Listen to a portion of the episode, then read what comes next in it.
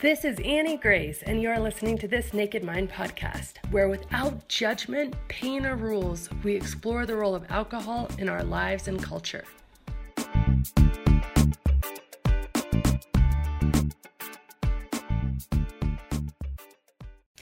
Hello, everybody. It's Scott Pinyard, head coach of This Naked Mind, and I am back with another edition of Coaching Questions. I have four of them for you this month, so I'm going to dive right in. Question number one I am now on day 20. Yes, day 20. That's awesome. And I've been feeling so angry and generally grouchy. My sweet husband is fantastic. I am thought of as a nice person. However, I do not feel nice at all anymore. I am much less able to tolerate things I didn't like before and uh, before, but just took it or handled it anyway. Is this normal? Will this pass? Why has it taken so long for the anger to surface? I do think this also happened before when I quit for 98 days. I'm so mad I didn't make it to 100. All right. So first, I want everybody on the on listening to this to join me in a deep breath.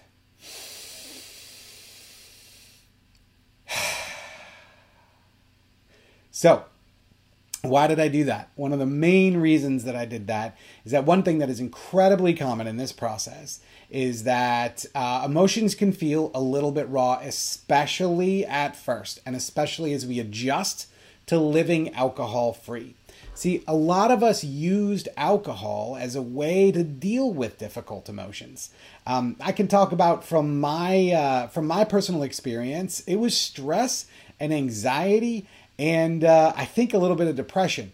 Um, and those three things I used to drink to make go away. Now, this wasn't always necessarily a conscious thought, um, but over time, what happened for me, and I've heard this from hundreds of other people as well, is I kind of lost my ability to handle those emotions without alcohol. You know, you can think of emotional resilience kind of like a muscle, right? And if you work out a muscle and you get a huge bicep, say, and then you stop working out, what happens? The muscle atrophies. The same thing can happen with our emotional resilience. And so, yes, it is completely normal um, to feel kind of angry, grouchy, right? It's also normal sometimes to feel sad. Um, I like to describe this transition from dealing with our emotions with alcohol to dealing uh, with our emotions without alcohol, kind of like uh, kind of like that scene from The Wizard of Oz, right, where it's black and white, and then suddenly it's Technicolor um, that you know makes it sound like a happy emotion but the reality of the situation um, is this happens for both happy and sad emotions right so i have just as many emails from people talking about feeling grouchy um, and kind of raw as i do uh, emails from people saying i cannot believe how happy i am i cannot believe how much joy i experience See, when we're not using alcohol, we're not numbing those emotions. And when we're not numbing those emotions, we have to find a way to deal with all of this. Um, so, first, yes, it is incredibly common. Second, will it go away? Yes, it absolutely will. What's going to happen over time is you're going to adjust um, you're going to adjust to a new normal. And that normal is going to mean a new baseline of like your average mood, but it's also going to mean that there's highs and lows, and you're going to get used to dealing with those as well. Um, so don't worry, this is not like a forever thing. Um, and I just want to give you a few tips, a couple, a few ideas of what you can do to, to make this transition a little bit easier for you.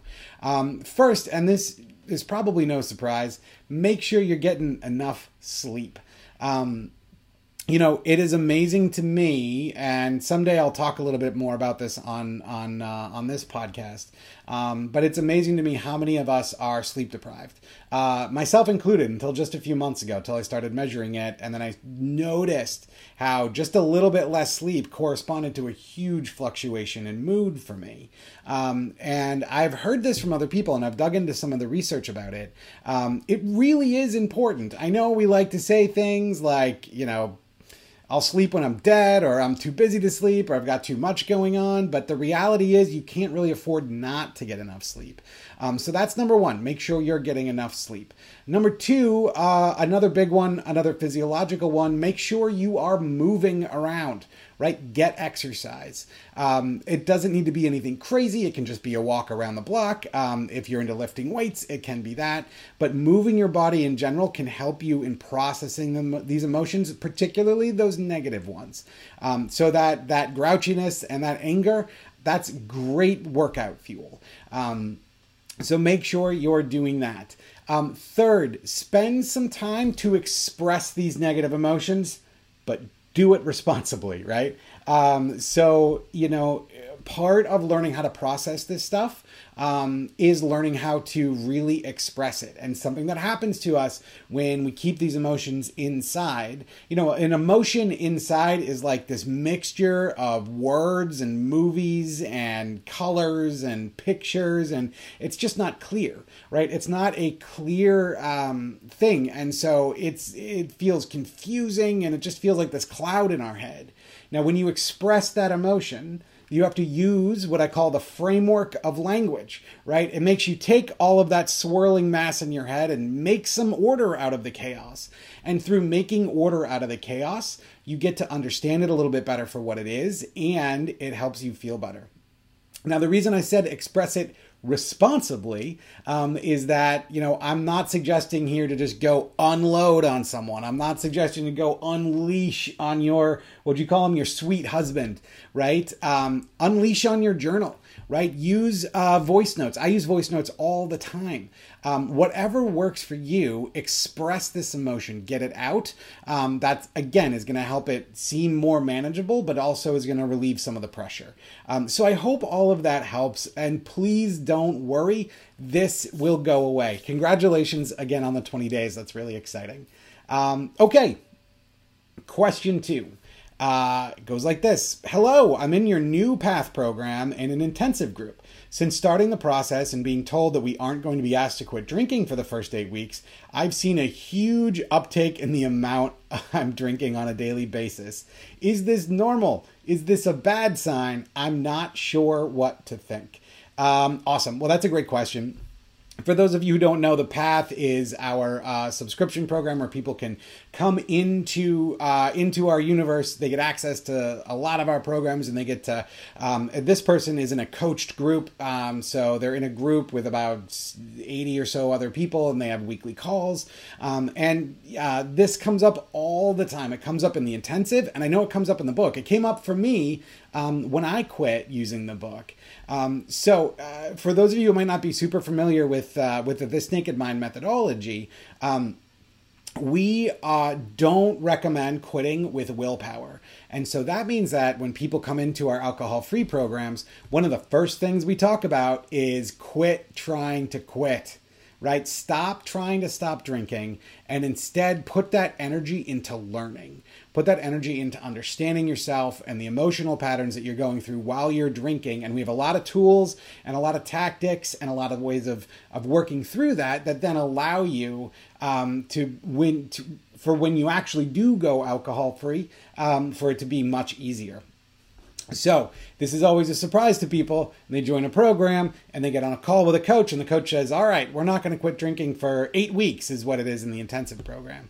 Um, and if you read the book, uh, Annie says, and it's right in the beginning of the book, like, don't try to quit until the end. Put your time and focus on learning. And I remember when I went through this, I experienced exactly the same thing. Um, it was almost like, woohoo, I got permission to drink, right? And so my, my consumption went up.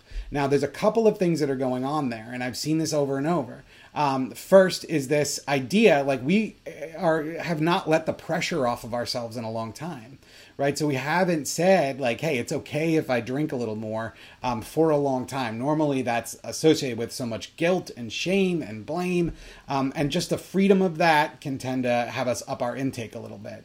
Another thing that happens, which is really interesting to me, is as we start going into this program, we start to realize, wait a minute, like my thinking is changing. Things are shifting for me. What is happening? Um, and what actually can happen from that is a little bit of panic. um, and a little bit of even subconscious dread, where you start to feel like, oh my God, like pretty soon I'm not going to have this thing, right? And it makes you want it even more. Um, so, yes, it's to- totally normal. No, it is not a bad sign.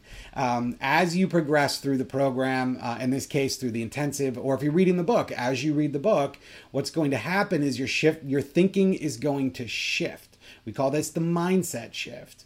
Um, and you kind of shift from a place of, oh man, I can't, I, I, I need to drink every day. And the, the way that we feel about that with making excuses and giving ourselves the reasons and all of that stuff, you shift from that place to a place of, man, I don't really want it.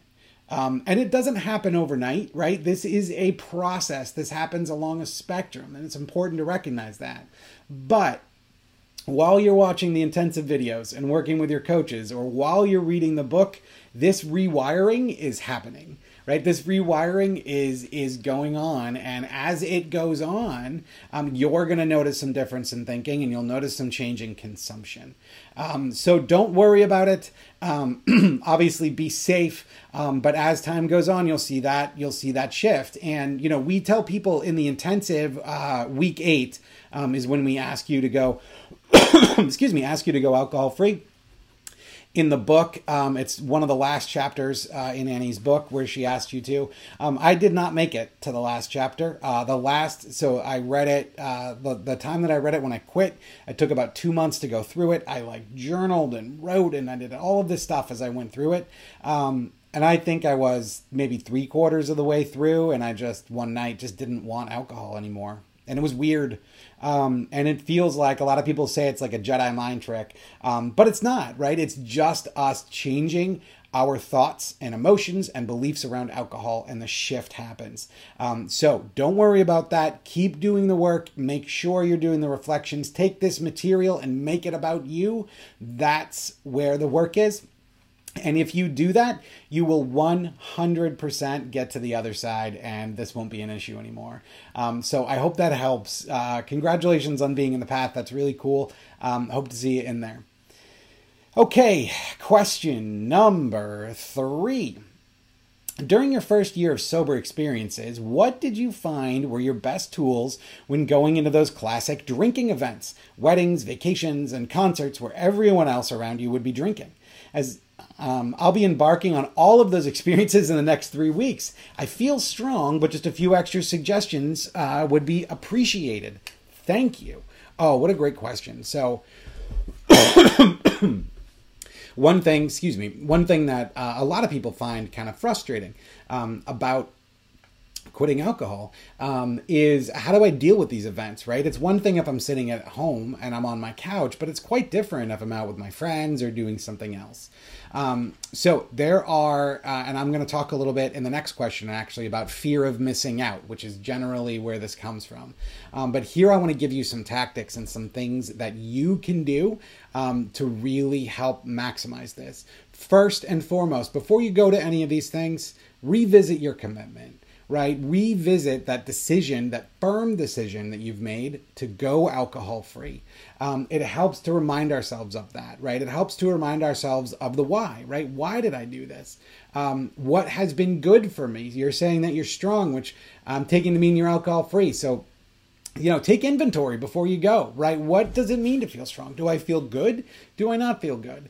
Um, just be very clear with yourself as you're going into these events that you're not going to drink, you know, and make that decision. One of the things that I found to be really helpful when I went through this um, was that I gave myself permission to do whatever I had to do to not drink. So if that meant that I went into the place and uh, there were people drinking and it was too much for me, I could turn around and walk right out. Um, giving myself that permission to do that took a ton of the pressure off of me going into this. Um, so that's one tip. Another tip, you know, is you know watch when you're there who you're hanging out with. Um, you, one of the things that you will notice when you uh, stop drinking is how many people actually aren't drinking. Um, there's something that happens when we were part of a drinking culture and we decided to shift to become alcohol free, uh, where we think everybody drank, right? That's one of the things we told ourselves. Our social life is going to tank and it's going to be so difficult and all of this stuff. Um, well, what happens when we uh, when we do this, when we actually go through the shift, is we start to recognize, wait a minute, there's a lot of people who aren't drinking. There's a lot of people who aren't, you know, um, you know, aren't getting beer after beer. So look for those people. You know, observe that. It's a really interesting thing to find. Um, and uh, finally, I think one of my favorite ones um, is get involved in conversation. So you know, uh, one thing that you know as we're drinking we're not as good at over time is like really connecting with people really getting to know people um, and you know what it's like right you're at an event you're doing something and all of a sudden you know, you're having a conversation and then we end up repeating ourselves or we end up not really being able to con- carry on a conversation. You are going into these situations with a gift, which is that gift of clarity. So use it. One of my favorite things to do was to see how many people I could talk to um, when I was at an event right? Especially if I was somewhere where I knew people, I would go around and I would talk to people. Another really great thing to do is ask people questions about themselves. Challenge yourself. Like, I'm not kidding, it's really fun. See how many questions you can ask any given person that you talk to. Um, but enjoy yourself, right? Focus on other people, focus on learning about other people. Um, and it is amazing how quickly time can fly. Um, so, there are some tips for you. I hope that helps um, wow, you have a what did you say? A wedding, a vacation, and a concert, um, all happening in the next three weeks. So, you know, it's uh, it's to be awesome, um, and you're to get what we call reps, right? Which is the more you experience this stuff, the stronger that you get. Um, so you have that coming up. You're to rock it. It's to be awesome. Thanks for writing in, and write back in and tell us how it goes for you. Okay, last one, folks. Question number four. I feel like I have a split personality when it comes to alcohol. On one hand, I get excited about the freedom of being alcohol free, but on the other hand, I get major FOMO, which is fear of missing out, uh, when I think about never drinking again in certain situations. Did you experience this? Does it go away after you've gone through enough experiences to realize you don't need or miss it? Fantastic question. And, you know, another one that we hear all the time. Um, FOMO is real, no doubt about that. Um, and it goes away, but it can be kind of intense. Um, so, you know, what FOMO actually is about um, is about this idea that you're still attaching some sort of value to what other people are going through when they drink alcohol. So, as you know, a big part of the This Naked Mind methodology um, is for us to no longer have any sort of emotional charge around alcohol right? Where we feel that it doesn't really value or we don't value it much or at all. Um, and so, because, like, personally, that's where I'm at. So, because I really don't value the experience of drinking alcohol anymore, I have zero FOMO um, because I'm not missing out. Um, so uh, the fact that you're experiencing it is really good news because it means that you can go into those thoughts and feelings and you can figure out, all right, is there something else going on here? Right? Am I, you know, what am I seeing? What am I afraid that I'm missing? What am I experiencing that I don't necessarily want to? Um, and that will lead you to a great place to kind of work on that thinking. Now, physically, um, it can be really interesting. And what I suggest there is leaning into it. And what do I mean about that? So when you feel FOMO come up, take a minute and be like, here it comes. What's happening, right? Where do I feel this physically? How am I feeling mentally? How am I feeling emotionally? What are the words that I'm thinking right now? And I recommend doing this not from a place of, oh man, I got to quash this FOMO and I don't ever want to feel it, right? I recommend doing it from a place of curiosity, of genuine curiosity, of exploration.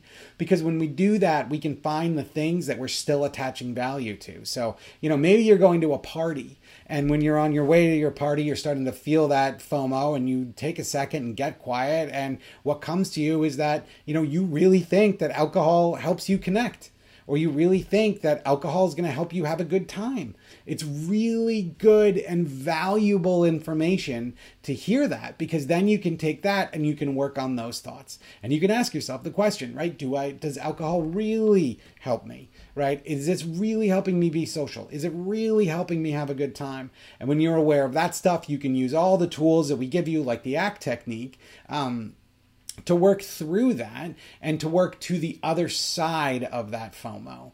Um, do not worry. FOMO happens, FOMO can be intense, but FOMO goes away. And one of the best ways I know for FOMO to go away is for you to actually mow for you to actually miss out, right? For you to actually go to this, um, you know, to whatever event or party or whatever it might be and not drink, right? And as you adjust to living alcohol free and you have these experiences, you start to realize that there's no such thing as FOMO for you, right? You can't mow, you can't miss out um, because there's nothing for you to miss out on. So when you are ready, get out there, get some reps, go to some parties, and go to some whatever it is, you know, social functions, uh, socially distanced social functions, right? Whatever it is, um, do it, experience it, lean into it find out what the thinking is that's going on there and then work with those thoughts and emotions.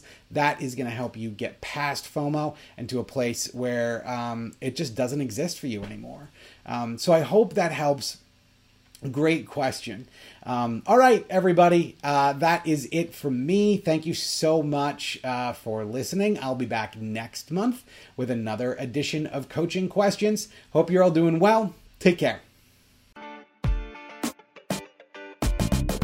Hey, it's Annie Grace. I want to tell you about the most important book that I never wrote. And I mean that. This is This Naked Life. It's 48 true stories of people finding freedom from alcohol, and it's so inspiring. It's our stories, as you know from this podcast, that truly change us, that revolutionize what we believe is possible for ourselves. So it's This Naked Life. You can find it on Amazon or check it out online. Even download it 100% free at nakedlifestories.com. And every single copy that you buy, all the proceeds are 100% committed to keeping the alcohol experiment forever free for anybody who needs it. So check it out. It's such an inspirational book. And as always, rate, review, and subscribe to this podcast as it truly helps the message reach somebody who might need to hear it today.